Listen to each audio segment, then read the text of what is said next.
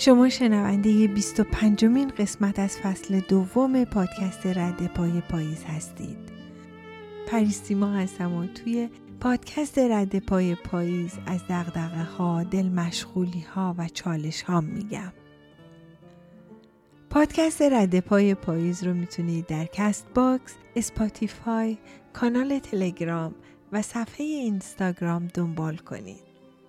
امروز 4 نوامبر سال 2021 مصادف با 13 آبان ماه سال 1400. توی یه بره از زندگیم به اونجایی رسیدم که پشیزی به قضاوت اطرافیان، چه غریبه و چه آشنا، چه اقوام دور و چه نزدیک، قائل نشم. البته خیلی سخت بودا، به این آسونیام نبود.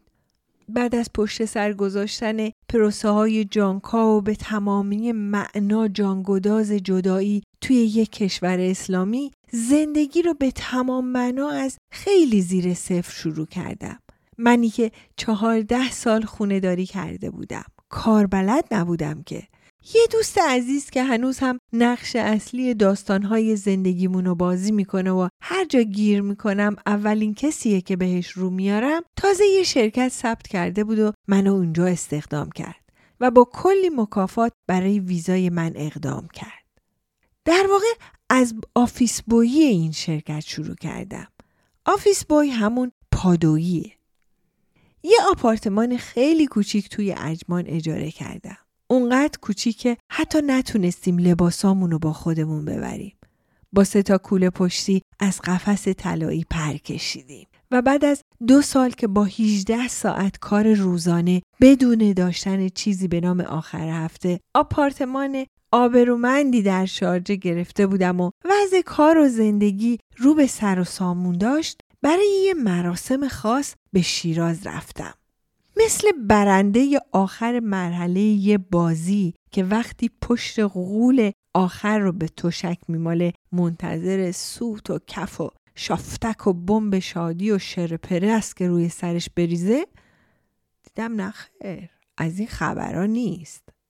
در طی این 2 سال که من جون میکندم که شالوده مخروبه زندگی رو بازسازی کنم و در کنارش روح و قلب و ذهن صدمه دیدم و ترمیم کنم، چه قضاوت ها و چه پشت سر زر زدن هایی که صورت نگرفته بود، تا اونجایی که کسی که هیچ حق دخالت تو هیچ مرحله ای از زندگیمو نداشت، به خواهرم پیغام داده بود که باید دست از بی‌آبرو کردن خانواده در دبی بردارم و یا برگردم ایران زیر سایه خانواده زندگی کنم و یا شوهر کنم.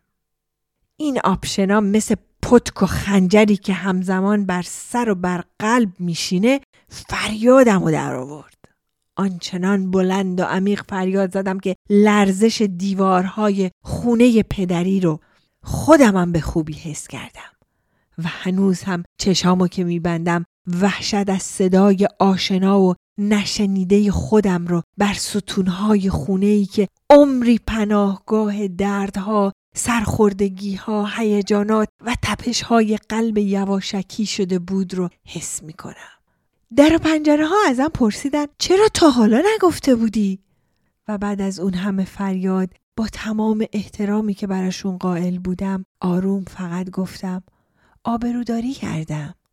اینجا از همون جاهایی بود که توی قسمت‌های قبلی پادکستام گفته بودم که با سرعت 180 کیلومتر در ساعت به دیوار جهل برخورد کردم.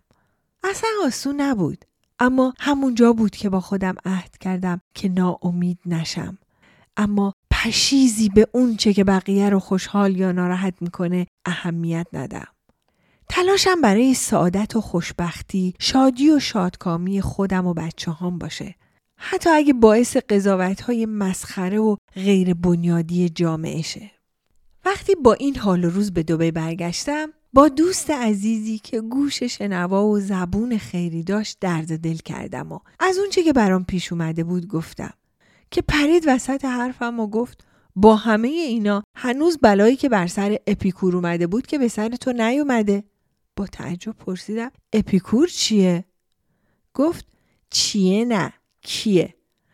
و برام از فیلسوف بزرگی که پشیزی و غیب نظرات و پشت سر زر زدنهای بقیه نداد و از تقریباً 300 سال قبل از میلاد مسیح تا به حال تحلیل‌ها و اندرزهای مدبرانش مورد توجه فلاسفه و روشنفکران قرار میگیره گفت. اپیکور سعی کرد معمای بزرگ زندگی رو عوض کنه و به دنبال جواب این سوال باشه که چه چیزی انسانها رو خوشحال میکنه.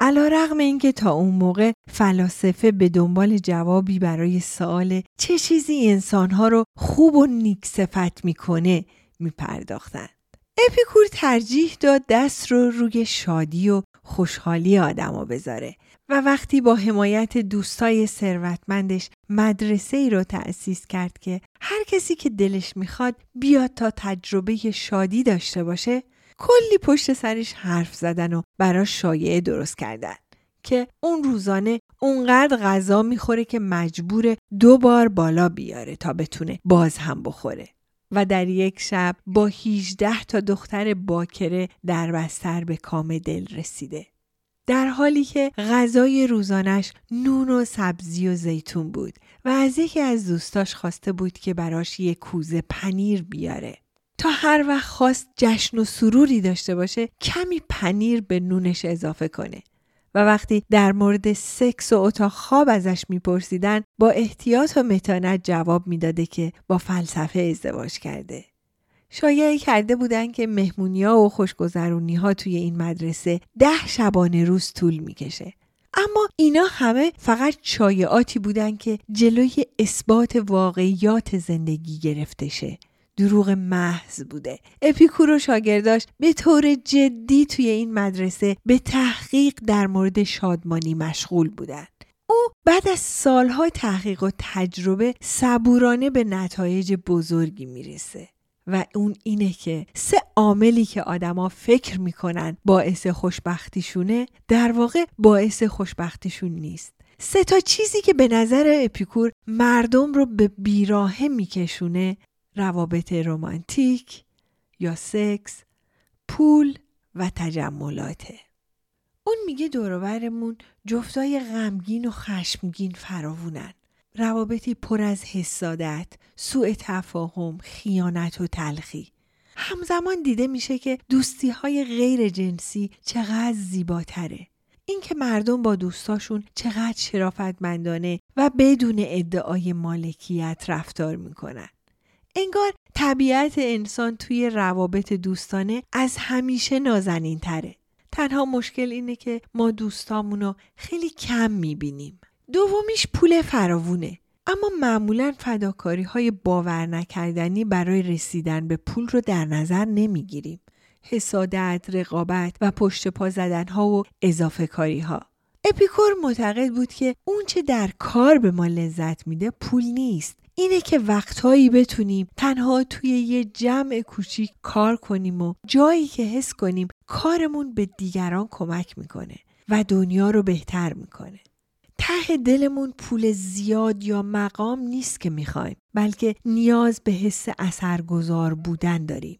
و نهایتاً اپیکور دید که ما چقدر به دنبال تجمل هستیم، به ویژه خونه هامون توی نقاط خلوت و زیبا.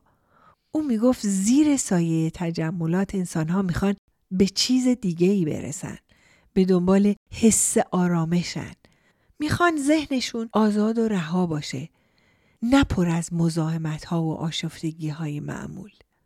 بعد از بررسی عمیق خوشی اعلام کرد ما برای شادمان بودن توی زندگی به 3 تا چیز احتیاج داریم.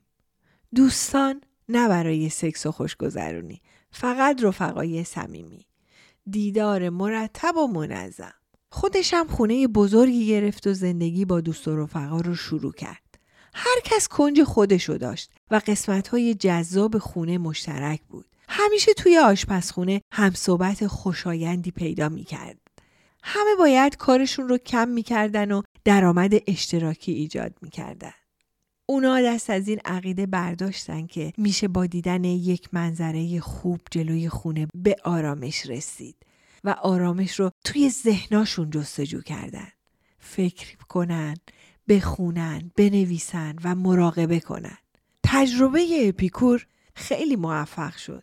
اجتماعات اپیکوری در تمامی سواحل مدیترانه به وجود اومدن و در اوج این جنبش 400,000 نفر از اسپانیا تا فلسطین توی این اجتماعات زندگی می‌کردند. تنها در قرن 5 میلادی کلیساها به این نظام خاتمه دادند. اما احتمالاً برای این جوامع به شکلی احترام هم قائل بودند، چون اونا رو به صومعه تبدیل کردند. چیزی که ما امروز به نام صومعه میشناسیم همون کمونای اپیکوریه، به اضافه یک سری قوانین مسیحیت. نکته جالب دیگه این که کارل مارکس رساله دکتراشو در مورد جامعه اپیکوری نوشته و چیزی که ما بهش کمونیسم میگیم، این نظام عریض و طویل و ملال‌آور و شکست خورده، در واقع نسخه خراب شده و نه چندان موفق اپیکوریسم بود. میراث اصلی و واقعی اپیکور اینه که انسان‌ها در شاد کردن خودشون خیلی موفق نیستند. عمدتاً به این خاطر که این کارو ساده میدونن. تصور میکنن سکس، پول و تجملات ما رو خوشحال میکنه. رسیدن به اینا و نگه داشتنشون. اما اپیکور گفت نه، به لحظاتی که واقعاً و از درون شما رو شاد میکنن فکر کنید، که مطمئناً در مورد این سه موضوع نبودن. جرأت داشته باشید و زندگیتون رو اونطور تغییر بدید که واقعاً ازش راضی باشید. احتمال داره نتیجه خیلی متفاوت از وضعیت کنونی باشه. دور از شهر، کمی نون و پنیر، چند کتاب فلسفه و چند دوست خوب اینجا و اونجای خونه. بعد از صحبت‌های دوستم ترغیب شدم که بیشتر در مورد اپیکور مطالعه کنم. و چون نام آشنایی در فلسفه بود، خیلی راحت تونستم منابع دیگه‌ای برای تحقیق در مورد افکارش پیدا کنم. اپیکور معتقد بود که فلسفه اگه تعلم فکری رو برطرف نکنه بیفایده است. وظیفه اصلی فلسفه عبارت است از کمک به ما در تعبیر و تفسیر سائقه های تعلم و خواسته ها با امیال نامشخص و مبهم خودمون و بنابراین رها کردنمون از طرح‌های نادرست از خوشبختیه. توی جمعی که اپیکور دور خودش گرد آورده بود، دوستان سعی در درک همدیگه داشتن. اونطور که جوابهایی به هم نمیدادن که در جمع احساس کنند به اندازه کاشفان قطب شمال و جنوب تنها هستند. اونا به عنوان دوستان حقیقی همدیگر رو با معیارهای دنیوی و مادی نمیسنجیدن. اونا به خود واقعی شخص علاقه داشتن، مثل زوجهای آرمانی. عشق اونا به همدیگه برای جایگاه اجتماعی و یا ظاهر دوستشون نبود. بنابراین بر سر پوشیدن لباس‌های کهنه و اعلام اینکه امسال درآمد کمتری داشتن دغدغه‌ای نداشتن. شاید نباید آتش ثروت رو همیشه به داشتن زندگی مجلل ربط داد. ممکنه دلایل دیگه‌ای داشته باشه. مثلا اینکه به خاطر ثروتمون دیگران بهمون ارج بذارن و با ما خوب رفتار کنن. اپیکور میگفت تعداد کمی از دوستان بی توجه به ثروتت بهت احترام میذارن و این خودش میتونه انگیزه‌ای برای آتش به دست آوردن ثروت باشه. از طرف دیگه اینکه آزاد باشن، مجبور نباشن برای کسایی کار کنن که دوستشون ندارن و گفتن ما باید خودمون رو از زندان امور و سیاست روزمره رها کنیم و فعالیتی رو شروع کردن که بهترین توصیف اون زندگی اشتراکیه. در ازای استقلال زندگی ساده تری پیش گرفتن. پول کمتری داشتن اما دیگه مجبور نبودن از فرمانهای اربابان نفرت آور پیروی کنن. سبزیجات کاشته شده به دست خودشون رو می‌خوردن و غذاشون نه مجلل بود و نه اسراف درش بود، اما خوش عطر و خوش طعم بود. اونا معتقد بودن فرد حکیم نه به مقدار غذا، بلکه به طعم غذا اونو انتخاب میکنه. سادگی بر احساس شأن و مقام جمع اپیکوری تأثیری نمیذاشت و در آخر اونا به تفکر و اندیشه اهمیت زیادی میدادن و معتقد بودن با نوشتن مشکل بر روی کاغذ یا حرف زدن در موردش در واقع اجازه میدیم که ویژگی‌های اصلی اون مشکل ظاهر شه و با شناخت ماهیتش اگر نه خود مشکل ولی ویژگی‌های آزارنده ثانویه‌اش، گیجی و سردرگمی، جابجایی و تحرک رو برطرف می‌کنیم. تفکر در باغ که اجتماع اپیکوری بهش معروف شد خیلی جذاب بود. خیلی از دوستان در جمع اپیکوری نویسنده بودند که در طی این دوره وقت کافی و شرایط لازم برای نویسندگی داشتند. در شرایطی که جمع اپیکوری ایجاد کرده بود، افراد دلسوز و افراد هوشمند در کنار هم به نتیجه می‌رسیدند. اپیکور به ویژه این دغدغه رو داشت که خودش رو دوست داشت یاد بگیرن که نگرانی‌ها و دغدغه‌هاشون در مورد پول، بیماری، مرگ و امور فراطبیعی رو کم و کمتر کنن. اگر کسی به طور عقلانی به میرایی و فناپذیری فکر کنه، به نظر اپیکور میفهمه که پس از مرگ چیزی جز فراموشی و نسیان وجود نداره و بیهوده است که از قبل نگران چیزی باشیم که وقتی رسید مشکلی رو ایجاد نمی‌کنه. بی‌معناست پیشا پیش از حالتی بترسیم که هیچ وقت تجربهش نخواهیم کرد. برای کسی که واقعاً درک کرده باشه که در مرگ هیچ چیز هولناکی وجود نداره، به خودی خود پذیرش این که هیچ چیز ترسناکی هم در زندگی وجود نداره اتفاق میفته. اپیکور میگفت درسته که ثروت به خودی و خود کسی رو بدبخت نمیکنه، اما اگه پول داشته باشیم و از دوستان، آزادی و زندگی تحلیل شده محروم باشیم، هیچ وقت خوشبخت نخواهیم بود. و اگه از این سه نعمت برخوردار باشیم ولی پول نداشته باشیم، هیچ وقت بدبخت نخواهیم بود. جالبه که بدونیم اپیکوری ها نیازها رو به سه مقوله بیان میکنن. اولیش نیازهای طبیعی و ضروری. میگن دوستان، آزادی و تفکر و اندیشه نیازهای طبیعی و ضروری انسان ها هستند. نوع دوم نیازها طبیعی و غیر ضروری هستند، مثل پول، خوردن ماهی و غذاهای دریایی گرون قیمت، خونه مجلل. نیازهای طبیعی هستند ولی غیر ضروری هستند. نوع سوم نیازها نه طبیعی و نه ضروری، مثل ثروت و قدرت. به هر حال او معتقد بود خوشبختی به بعضی روابط پیچیده روانشناختی بستگی داره، اما کاملا از امور مادی مستقله. غیر از پول لازم برای خریدن لباس‌های گرم، مکانی برای زندگی و چیزی برای خوردن، مجموعه اولویت‌هایی که برای به فکر واداشتن کسانی طراحی شده که خوشبختی رو معادل موفقیت طرح‌های بزرگ مالی می‌دونن و بدبختی رو برابر با درآمد ناچیز. برای ترسیم رابطه اپیکوری بیان پول و خوشبختی برای درآمدهای کم وجود داره. این قابلیت با بیشتر شدن درآمد افزایش پیدا نمی‌کنه. پول بیشتر ما رو از خوشبختی محروم نمی‌کنه، ولی بنا به تأکید اپیکور در این صورت میزان خوشبختی ما از خوشبختی افراد کم درآمد بیشتر نمیشه. این تحلیل به درک خاصی از خوشبختی وابسته است. به نظر اپیکور اگه دردی نداشته باشیم خوشبختیم، چون در صورت کمبود مواد غذایی و پوشاک از درد رنج میبریم. باید برای خرید اونا پول کافی داشته باشیم. اگه مجبور شیم به جای ژاکت کشمیری ژاکت معمولی بپوشیم و یا به جای صدف‌های دریایی ساندویچ بخوریم، هیچ وقت نمیتونیم برای توصیف این حالت از کلمه رنج بردن استفاده کنیم. پس استدلال اینه که وقتی درد حاصل از نیاز رو رفع کنیم، ظروف ساده و میز مجلل لذت یکسانی در بر دارن. در مورد خوردن گوشت که این کار نه هیچ کدوم از تنش‌های طبیعی ما رو برطرف میکنه و نه نیازی رو که عدم ارضاش به پیدایش درد منجر میشه رو برآورده میکنه. این کار نه به تداوم حیات بلکه به تنوع لذات کمک میکنه، مثل نوشیدن شرابهای عجیب و غریب که طبیعت ما کاملا قادره که بدون اونا به خوبی زندگی کنه. ما توی یه ماشین شیک بدون حضور دوستان، در قصری زیبا بدون آزادی، در ملافه‌های حریر ولی با اضطراب زیادی که مانع از خواب میشه خوشبخت نیستیم. تا وقتی نیازهای ضروری و غیر مادی برآورده نشه، خط روی نمودار خوشبختی سرسختانه پایینه.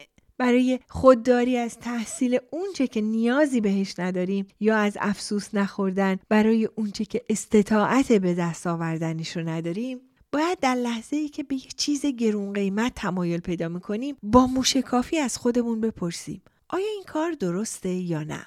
ما باید مجموعه‌ای از آزمایش‌های فکری رو برای تعیین درجه خوشبختی خودمون انجام بدیم. توی این آزمایش‌ها خودمون رو در شرایطی تصور کنیم که نیازها و امیالمون برآورده شدن. این روش تحقیق رو باید برای همه نیازها به کار ببندیم. اگر اون چه مشتاقانه می‌خوایم محقق شه، چه اتفاقی برامون میفته؟ و اگه محقق نشه، چه اتفاقی میفته؟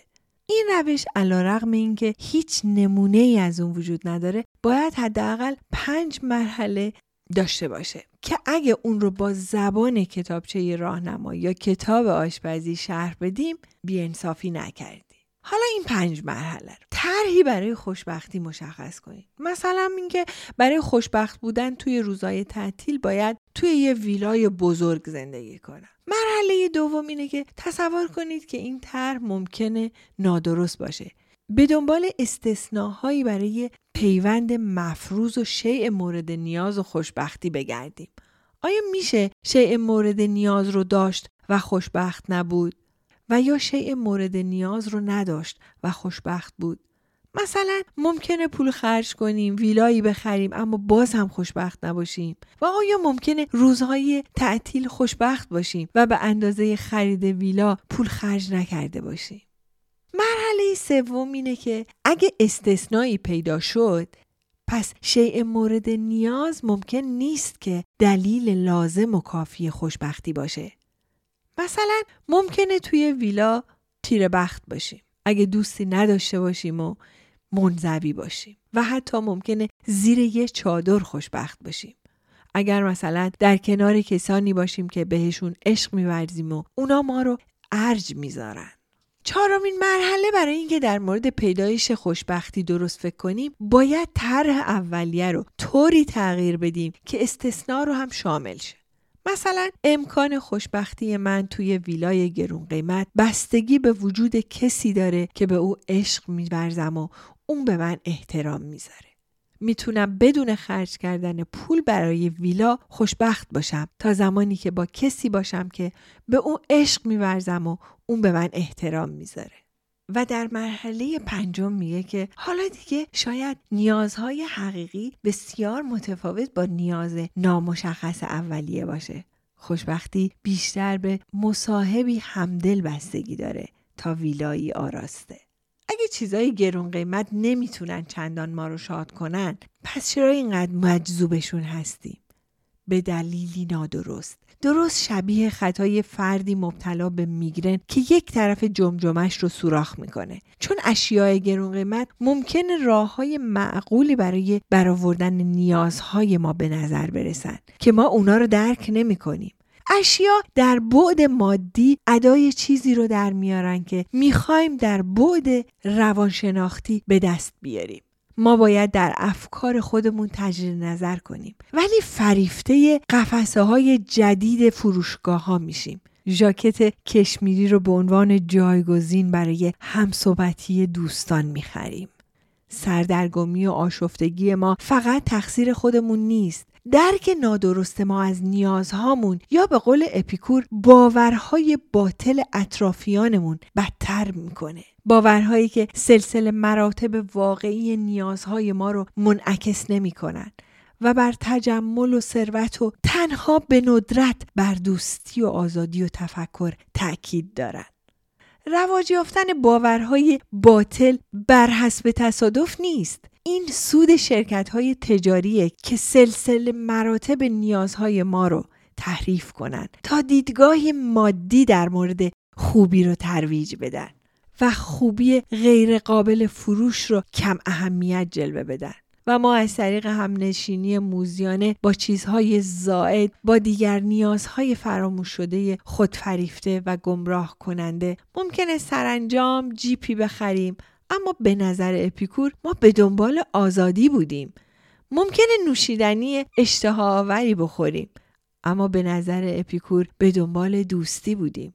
ممکنه لوازم گرون قیمت آبتنی بخریم، اما به نظر اپیکور تفکره که برای ما آرامش به ارمغان میاره. برای مقابله با قدرت تصاویر تجملی، اپیکوری ها اهمیت تبلیغات رو تصدیق کردن. ما فراموش کردیم چون تشویق نمیشیم که به خوشنودی های معمولی توجه کنیم. خوشنودی های معمولی مثل بازی کردن با کودکان، صحبت کردن با دوستان، دراز کشیدن زیر آفتاب بعد از ظهر، به سر بردن توی یه خونه تمیز، خوردن پنیری که روی نون تازه مالیده شده.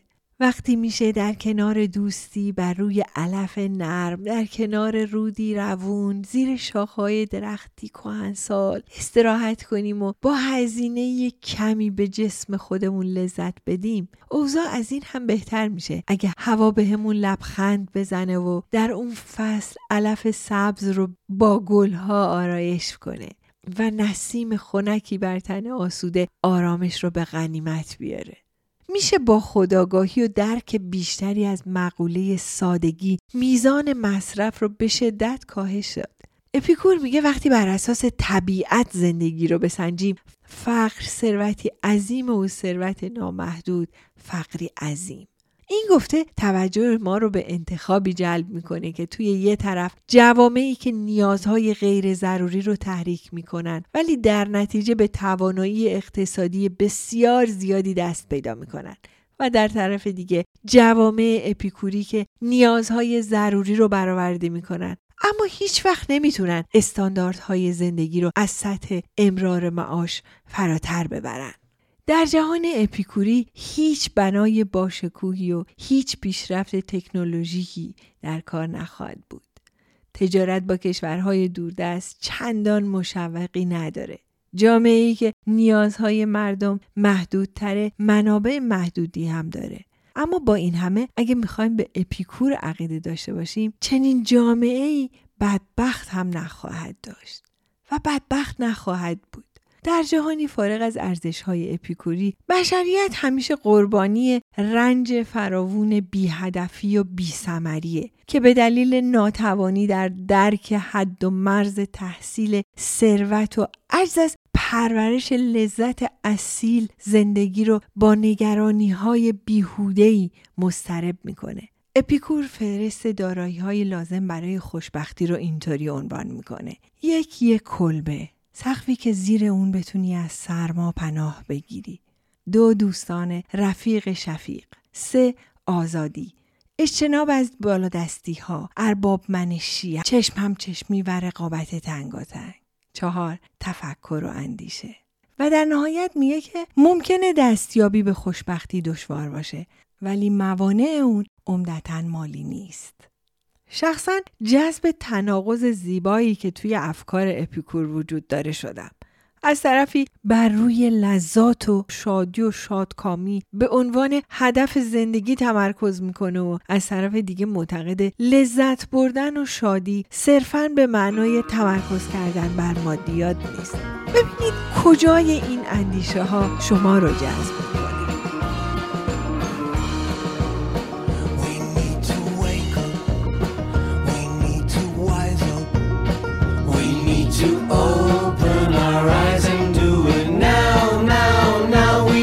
To build a better future.